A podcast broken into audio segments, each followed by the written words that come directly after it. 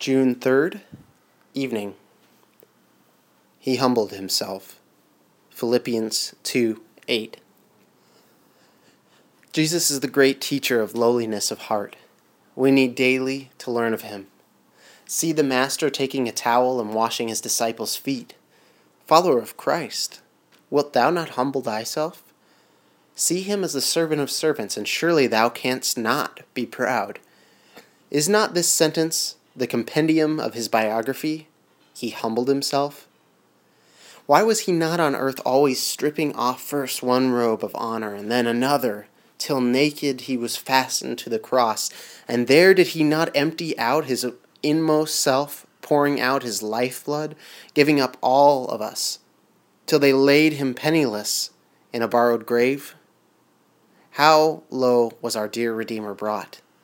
How then can we be proud Stand at the foot of the cross and count the purple drops by which you have been cleansed. See the thorn crown, mark his scored shoulders, still gushing with encrimsoned rills. See hands and feet given up to rough iron, and his whole self to mockery and scorn.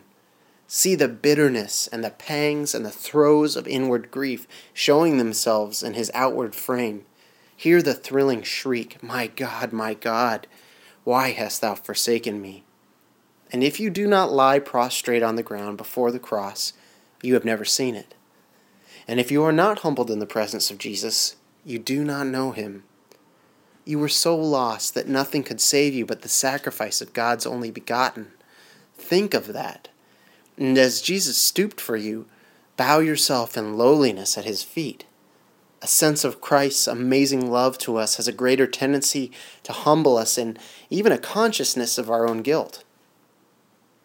May the Lord bring us in contemplation to Calvary. Then our position will no longer be that of a pompous man of pride, but we shall take the humble place of one who loves much because much has been forgiven him. Bride cannot live beneath the cross. Let us sit there and learn our lesson, and then rise and carry it into practice.